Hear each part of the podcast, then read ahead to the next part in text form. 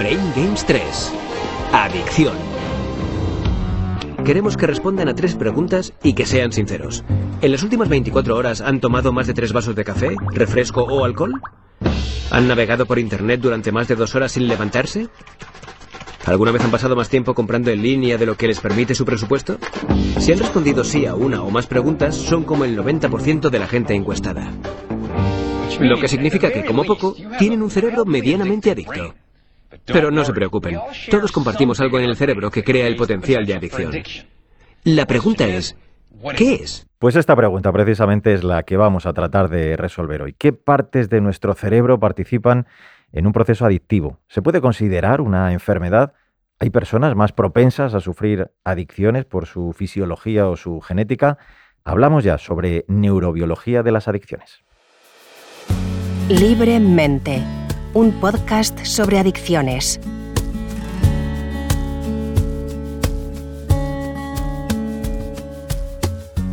¿Qué tal? Bienvenidos a un nuevo episodio de Libremente, un podcast impulsado por la Universidad CEU San Pablo, en el que de la mano de expertos mostramos la realidad de las adicciones y aportamos claves para prevenirlas. Pero antes de comenzar, permitidme que os proponga un juego. Para averiguarlo, jugaremos a un juego. Seguramente habrán visto una antes, pero no es una tragaperras normal.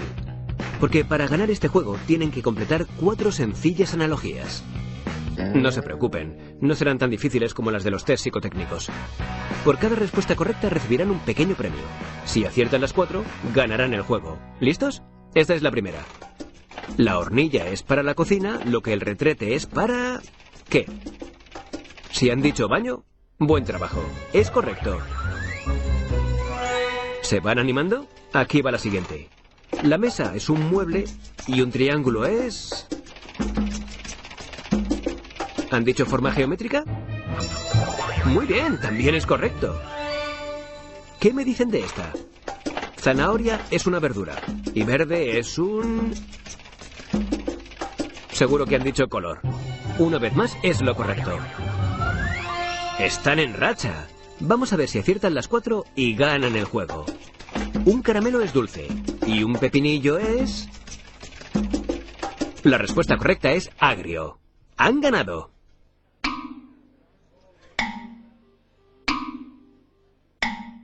¿Qué les ha parecido eso? Un poco anticlímax, ¿no? Después de todo, han ganado el juego. Y seguramente esperaban algo así. Y sobre todo, esperaban una gran recompensa.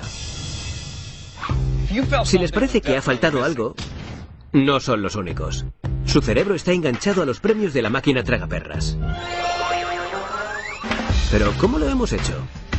En este juego, igual que en las máquinas tragaperras, todo está diseñado para engancharte.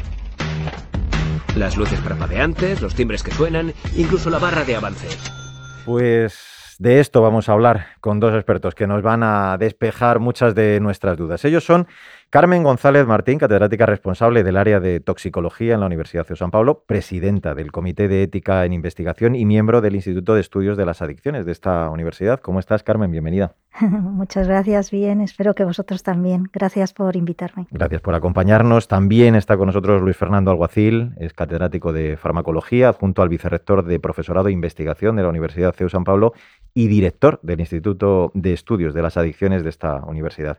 Hola Luis, gracias por acompañarnos. Hola, ¿qué tal? ¿Cómo estamos?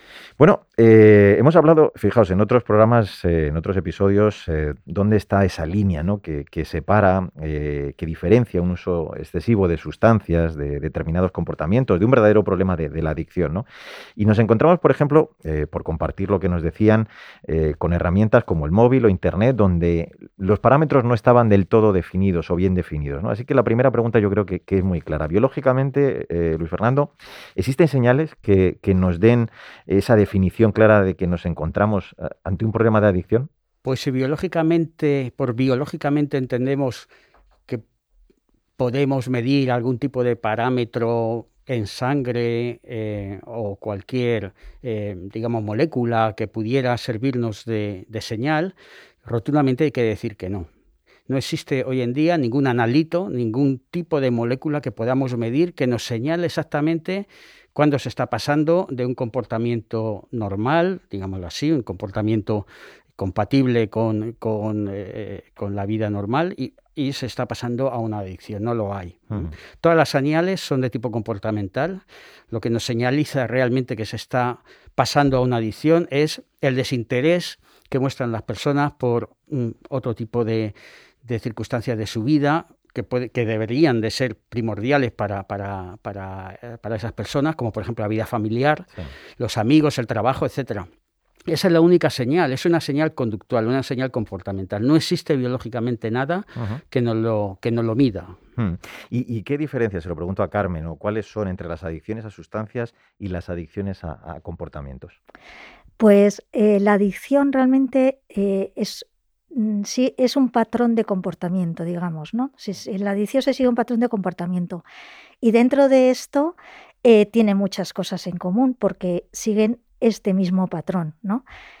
por otra parte, también además coinciden en que, en que comparten la, misma vía neural que es el sistema de recompensa cerebral. ¿eh? Entonces también ahí es donde van eh, ambos tipos de adicciones a coincidir en en esa, en esa parte neuroanatómica. Eh, por otra parte, eh, realmente hasta 2013 no coinciden, eh, no es donde entran ya en, el, en el DSM lo que es este tipo de anticiones conductuales porque empiezan a preocupar mucho. Mm. Estamos hablando de estas adiciones a las compras, al sexo. se dice Internet, pero sobre todo es a los, más que nada a los, a los videojuegos, diría yo. Eh, por otra parte, a los juegos de azar, como eh, hemos visto antes en el, en el vídeo anterior, a las compras, a, a, la comida, ¿no? A la comida, que, que, podemos hablar más hmm. largamente sobre ellas. Hmm. Eh, ¿Qué es lo que, en qué, en qué pueden coincidir? Pues en lo que ha comentado mi compañero, en esa, en, en esa influencia que pueda tener en cuanto a a daño o consecuencia que se tiene a nivel eh, familiar, a nivel laboral o, de resultados de, estudiantil, ¿no? En eso también afecta, por supuesto, al sueño. Hay una serie de, motivos que, van a cambiar en, esta persona o factores que van a cambiar y desde luego pérdida de control, pérdida de control, ¿no? Tanto en un tipo de, de comportamiento de sustancia química también van a coincidir. ¿Qué diferencia? Yo creo que qué diferencia principalmente, pues por ejemplo, el síntoma de, el síntoma de abstinencia de estas adicciones que son a sustancias químicas, ese que tiene estas, estas manifestaciones físicas muy claras, en el caso de las de la drogadicción eh, comportamental, ese síndrome de abstinencia no es tal cual, ¿no? Con lo cual también es más difícil también el tratamiento, hmm. desde mi punto de vista. Luego hablaremos del, síndrome de abstinencia precisamente, eh, pero hablaba eh, Carmen hace un momento, Luis Fernando, de, las compras de los videojuegos y hablaba o enunciaba ella el tema de la alimentación. ¿no? Eh, creo que, además tenéis o habéis trabajado en un proyecto precisamente con el tema de la comida. ¿no? ¿Por qué no se habla tanto de, de, estas, o das la sensación, de estas adicciones y sin embargo es verdad que la padece mucha gente? Eh, por dos razones. Primero, porque eh, las consecuencias eh, no son quizá tan radicales o no están tan claras en la, a nivel social. Y luego porque también a nivel incluso neurobiológico están menos estudiadas. ¿no? Entonces, pues, por ejemplo, la adicción a la comida es algo que no todos los científicos aceptan. De hecho, como muy bien ha dicho mi compañera, las adicciones comportamentales aparecen en el, en el DSM 5, yo creo que es, eh, no sé si en el DSM4 estaban ya, pero en el 5 sí, y aparecen algunas, pero no todas las que, las que pensamos que existen. Y una de ellas, de las que no eh, han entrado aún en esa clasificación, es la adicción a la comida. Sin embargo, eh, hay muchas, muchos datos en la literatura y muchos estudios que demuestran que se puede hablar de una entidad nosológica de ese tipo. Y además que es mm, crucial para explicar algunos tipos de obesidad y crucial además para eh, orientar el tratamiento, porque no es lo mismo una persona obesa que tiene un problema de adicción a la comida que el que no lo tiene. Y hoy en día a todas las personas con obesidad se les trata más o menos de la misma manera. Entonces, eh, realmente... Los estudios irán, están yendo cada vez más en profundidad en, el sentido de caracterizar este, este, esta posible enfermedad, porque em, eh, también está aumentando, de alguna manera, la percepción social del problema eh, y de la repercusión que podría tener el poder diagnosticar una situación así de una manera clara. Oye, has hablado, eh, me parece muy interesante. y ahora sí, sí, Carmen, claro. Solo, solo añadir una, una cosita a lo que ha comentado Luis Fernando. Es que además de precisamente por porque no hay un buen tratamiento de tratar a todos los obesos iguales y que haya cirugías bariátricas y eh, a lo mejor para todos, es porque se ha visto que después hay como una transferencia de adicciones. Es decir, que se ha visto que esta persona, que a lo mejor ya no va a tener esta adicción a la comida, pero se ha, empezado, se ha visto que empieza a beber más, a jugar más, o sea que es, importante el buen diagnóstico. Es un problema que nos hablaban, nos contaban incluso aquí en los hospitales de Madrid, lo que dice Carmen, esa transferencia de adicción, personas que eh, no pueden seguir comiendo compulsivamente después de una cirugía bariátrica, pero que empiezan a beber compulsivamente. Qué interesante esto que, contáis. Oye, habéis hablado del índice del, DSM, ¿no? Habéis hecho como una clasificación y seguro que mucha gente lo está escuchando ahora.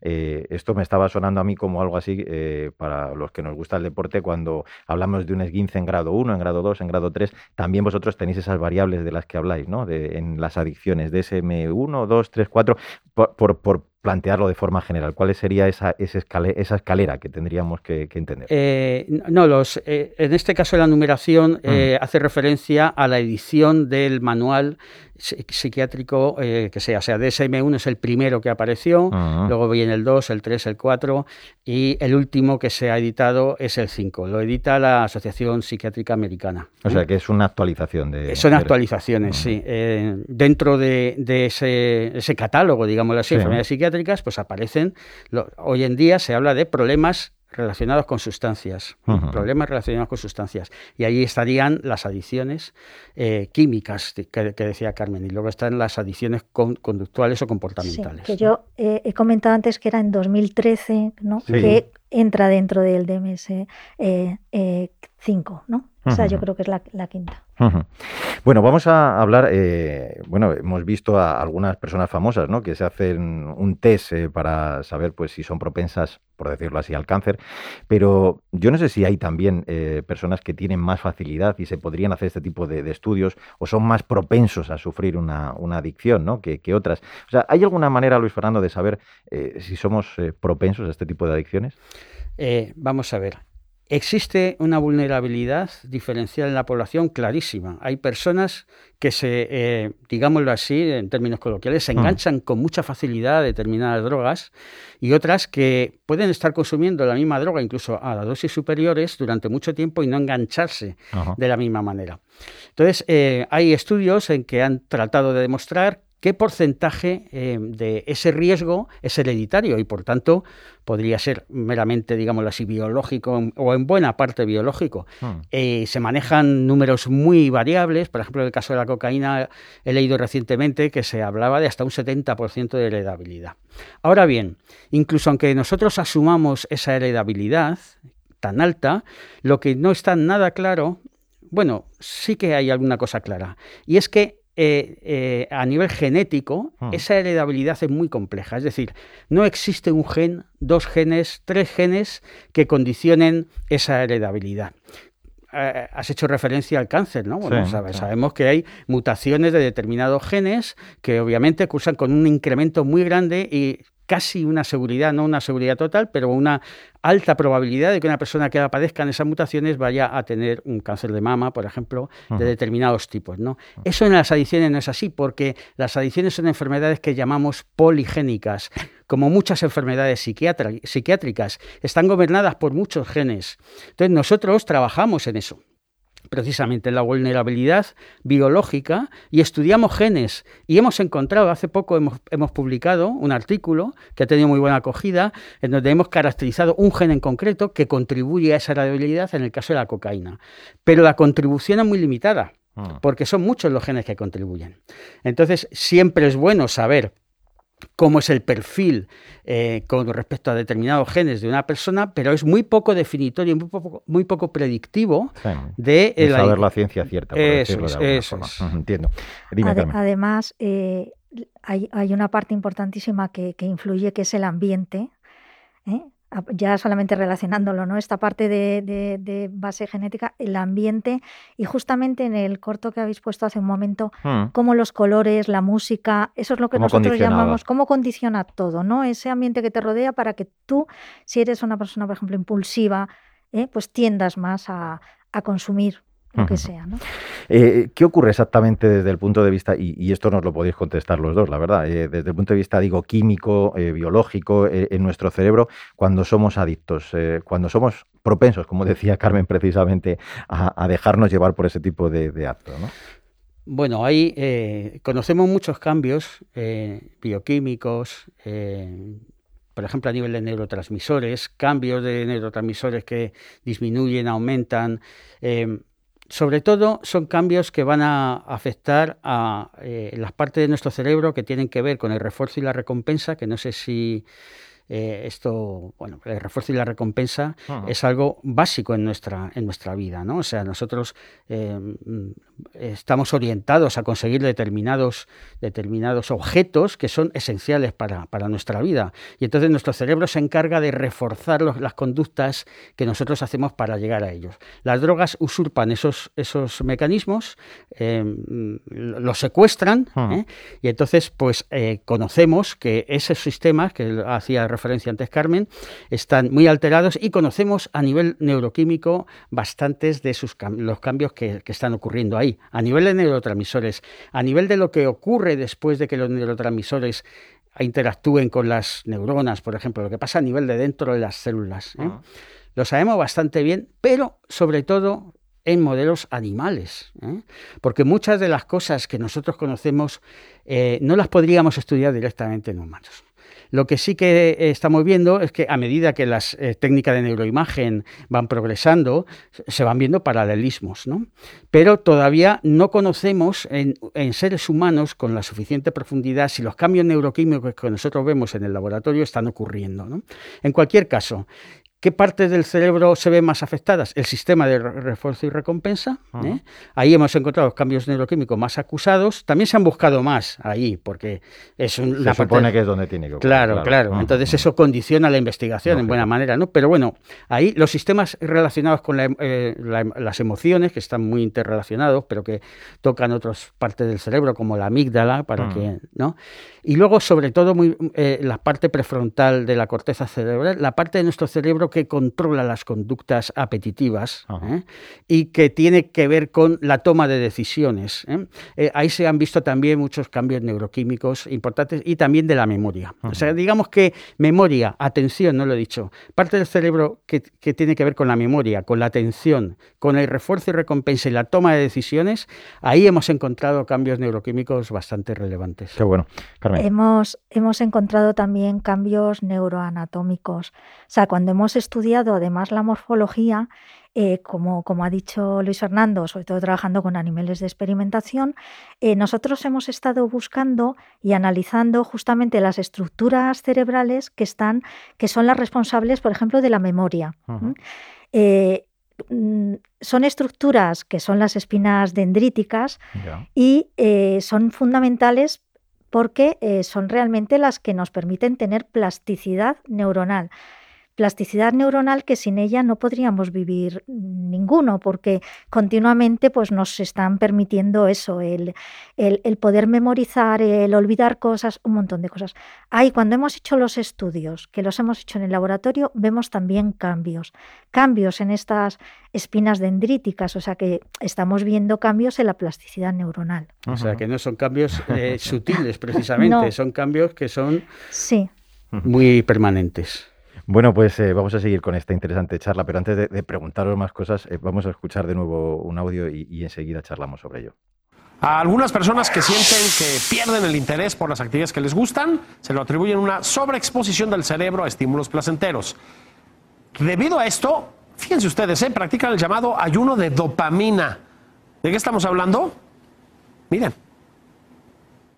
Yo empecé con un día de estar tal cual un día sin hacer nada, tomando agua, tratando de no hablar con nadie, realmente no gastando nada de energía, solo estando ahí. Fue muy complicado porque realmente mi cuerpo pues en años nunca había estado sin trabajar. Desde el año pasado, Gabriela ha comenzado a llevar a cabo el llamado ayuno de dopamina. Luego de algunos meses de realizar ayunos alimenticios, esta joven se documentó sobre esta corriente que surgió en Silicon Valley, en la que por unos días se deja todo aquello que produce placer. Eliminas teléfono, eliminas videojuegos, eliminas libros, música. Eh, y por ejemplo, eso fue otro reto, porque ahí sí dije, ojos, esto sí es de verdad ahora sí un, un stop a todo. El ayuno de dopamina nace bajo la premisa de que nuestro cerebro está sobreestimulado y se vuelve cada vez más tolerante a los efectos del llamado químico del placer. Lo que tengo, no, como que no sentía que me llenara. Entonces decía, bueno, si nada me está llenando, nada. O sea, ni la comida, ni la gente, ni el dinero, nada. Sobre la dopamina, especialistas señalan que este no es el único neurotransmisor ligado al placer y tampoco hay forma de medir la cantidad que segregamos. Bueno, eh, ¿qué sentido tiene eh, esta moda, eh, precisamente de la que estábamos escuchando hablar, llegada de, Silicon Valley, llamada ayuno de, de, dopamina? Y os pregunto a los dos, podéis empezar el que queráis. Bueno, la verdad es que no hay evidencia científica detrás de esto. Eh, eh, lo dice muy bien la neuróloga que interviene en ese corte. Eh, entre otras cosas, no se puede medir bien la dopamina en el cerebro humano. Lo que comentaba antes, muchos estudios neuroquímicos los hacemos en animales y no podemos medir eh, precisamente eh, el turnover, digamos, la funcionalidad de la dopamina. Además, en determinados sitios del cerebro, la dopamina no es un neurotransmisor que esté solamente en los sitios que se afectan en las adicciones. La dopamina es un neurotransmisor que tiene mucho que ver con la esquizofrenia, con las enfermedades psicóticas, etcétera, ¿no? Entonces, eh, no hay ninguna base científica eh, alrededor de, esta, de esta cuestión y, la verdad es que no se sostiene hoy en día una, situación de ese tipo, ¿no? O sea, es una hipótesis que no... Eh, no, estoy totalmente de, acuerdo con él. Habría, habría que saber, incluso esta persona ¿no? que, que cuenta su experiencia, pues habría que saber más, ¿no? Sobre su, su vida, sobre su...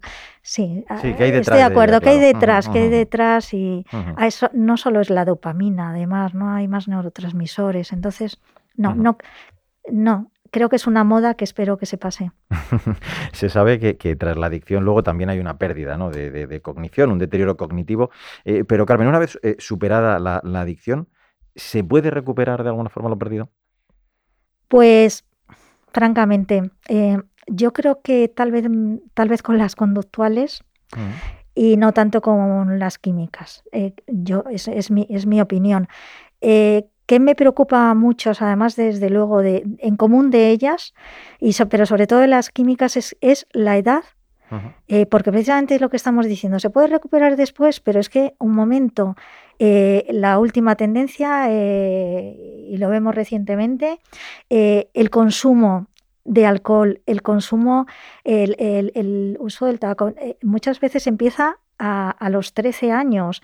Incluso se hablaba de algo que te puede hacer adicto el sexo, como puede ser la pornografía. Hace poco un estudio demostraba que a los 11 años los niños ya pueden eh, visualizarla. Entonces, esa edad tan temprana y con lo que hemos explicado aquí de estos efectos biológicos y de estos efectos eh, neuroanatómicos, etcétera, eh, queda una huella, una huella tan fuerte que es muy difícil volver atrás. Entonces, ¿qué se está viendo y que se ve? Si yo si os eh, comento que empiezan ya a los, a los 13 años, ¿no? Con los famosos macrobotellones, etcétera. Mm. Pues que se ve también eso respecto al alcohol, que se ve que puede producir muerte neuronal, una consecuencia muy importante, como para después el aprendizaje en clase y en la, en la universidad, etcétera. Eh, ¿Qué puede producir, por ejemplo, algunos jóvenes, no tanto en nuestro país, pero está llegando, que lo que hacen es utilizar inhalantes para, para drogarse? Pues se ve que hay una disminución del, del tamaño del cerebro. ¿Puede eso después recuperarse? ¿Eh? Eh, y así otras tantas adiciones. Vemos personas amotivadas, que se dice, ¿no? No tienen, no tienen afecto en general por muchas cosas, no tienen motivos. No les estimula nada. No les estimula nada. Entonces, ¿Es eso posible mm. eh, revertirlo, como me comentas? Pues desde luego, lo, desde mi punto de vista, lo que tiene que ayudar es mucho la sociedad, o sea, eh, para, para, acabar con ello, eh, también pienso que hay que legislar muy profundamente. Mm. Todos los gobiernos tienen que ayudar en esto para dejar bien claro la ley y qué pueden, se puede, hasta dónde pueden consumir estos estos jóvenes y por supuesto un aumento que ya ocurre pues cómo intentar aquellas sobre todo eh, yo creo que sobre todo las conductuales intentar recuperarse pero los cambios que hay cognitivos neuroanatómicos físicos para Mm. desde mi punto de vista es muy difícil no sé qué piensa Luis no sé si- si Fernando Luis Fernando quiere hablar al respecto o, o yo te sumaría una pregunta, ¿no? Porque habéis hablado antes de, de la diferencia entre eh, la química y lo conductual, ¿no? Lo acabas tú de decir, Carmen. Y, y, bueno, pues has hablado además de, has puesto sobre la mesa cosas interesantísimas, ¿no? De cómo la sociedad debería reforzar ello, eh, cómo la ley también, ¿no? Tendría que, que entrar en este tema. Pero digo, eh, enlazando con algo que, que habéis dicho antes, el, el refuerzo, la recompensa desde el punto de vista educativo, ¿no? Porque en el fondo yo creo que, que tiene mucho educacional todo esto, ¿no? Eh, ¿Cuáles serían los aspectos eh, positivos en todo ello desde el punto de vista eh, educativo, ya que parece que es donde está la base de que luego se produzcan estos comportamientos? Vamos a ver. eh, el, sistema de refuerzo y recompensa es un sistema natural. Lo tenemos para algo y, y ya antes he hecho referencia a ello, ¿no? Eh, esto es un, un tema de salud, eh, eh, eh, en el sentido de que si tenemos eh, una buena educación de nuestro funcionamiento cerebral, estamos preveyendo, o sea, previniendo, mejor dicho, Sí, ¿no? preveniendo, sí, sí. previniendo eh, problemas a ese nivel y luego también podemos actuar eh, a, a nivel terapéutico Ujú. Eh, intentando revertir esos cambios patológicos que se están produciendo.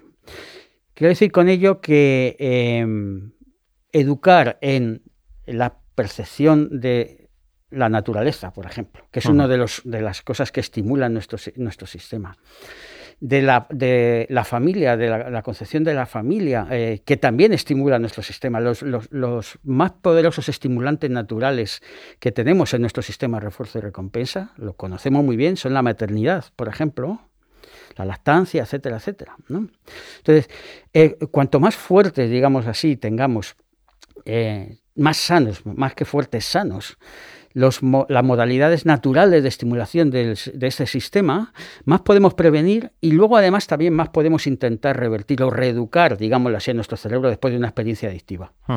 Entonces, eh, en ese sentido, yo creo que la manera, eh, una de las, y de hecho muchas terapias van por ese lado, por ese, por ese- en ese sentido, quizás la manera más eficaz es dejar a nuestro propio cerebro que se recupere, apoyándole, ¿eh?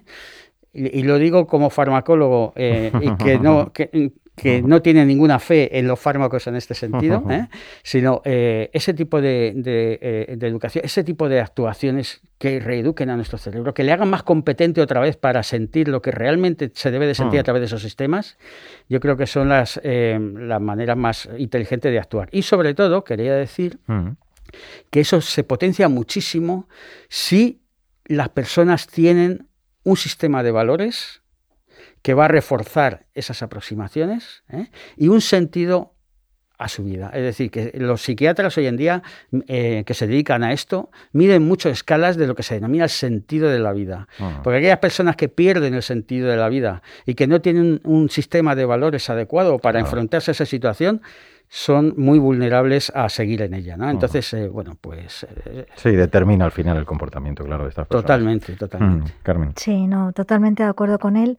Eh, es lo que ya he comentado. Reforzar justamente todo lo que son estos refuerzos naturales, ¿no? Eh, el, el- el- el estar enamorado, el, el- el- la familia, todo eso es lo que te hace. Ya no necesitas tanto, no necesitas el refuerzo artificial si tienes el natural. Entonces eh, hay que ir a por ello. Y, y todo también muy personalizado, ¿eh? porque cada, Mm, cada, cada adicto, eh, cada persona adicta, porque el adicto es una, una persona, desde luego que a veces al final te, te olvidas de ello, es, es eh, particular y, Mm. y hace falta eso, muchas personas trabajando en ello. Yo recuerdo unos amigos míos Sí. que cuando empezaban con los programas de metadona que trabajaban en, en esto, ellos me comentaban que eh, los, los adictos eh, a la heroína que se entraban en estos programas terminaban eh, estableciendo redes entre ellos que se reforzaban socialmente en sus, la persecución de-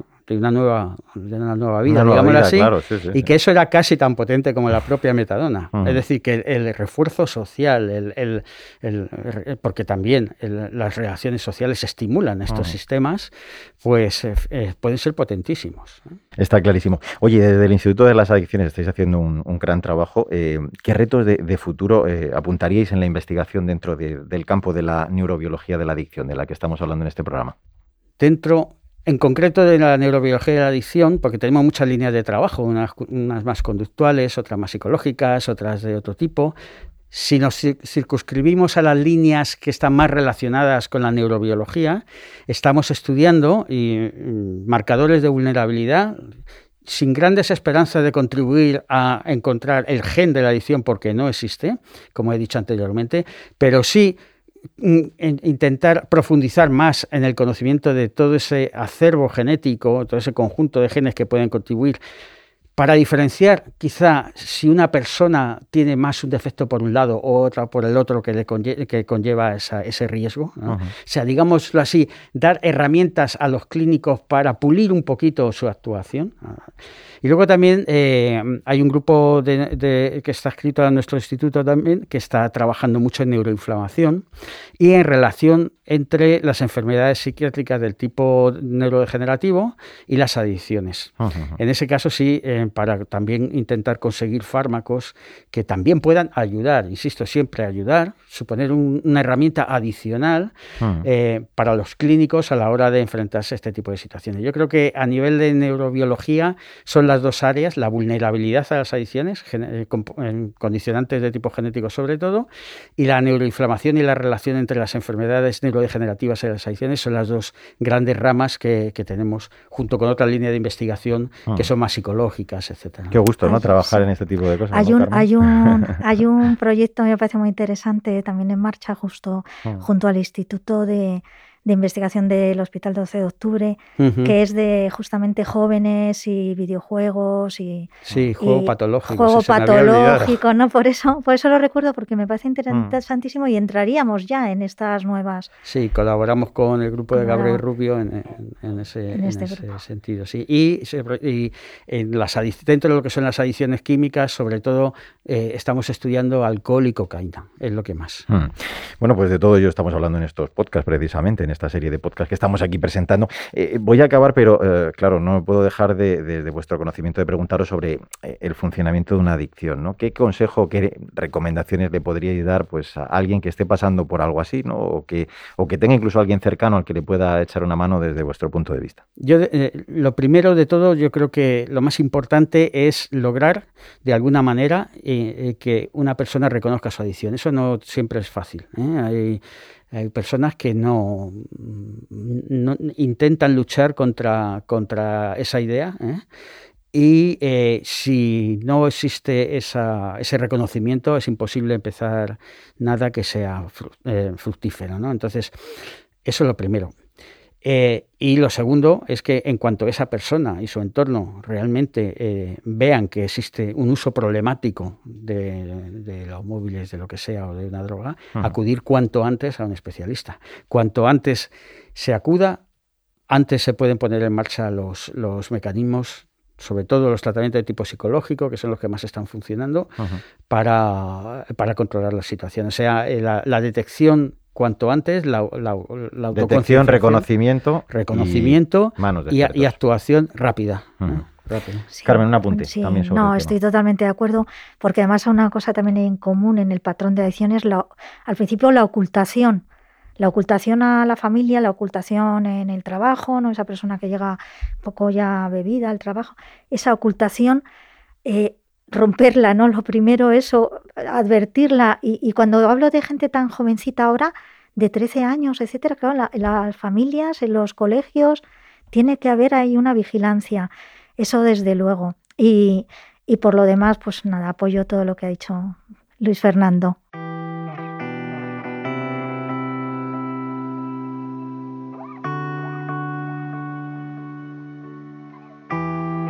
Pues quiero agradeceros eh, muchísimo vuestro tiempo, vuestra dedicación, vuestra explicación eh, tan fantástica que nos habéis dado. Eh, Luis Fernando Aguacil, Carmen González Martín, ha sido un placer conoceros y bueno y el escucharos sobre todo. Muchísimas gracias.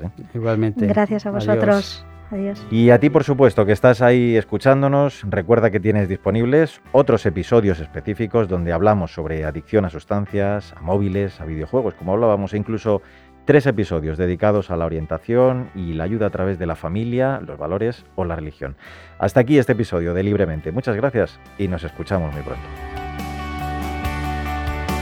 Has escuchado Libremente, un podcast sobre adicciones, conducido por Mario Alcudia.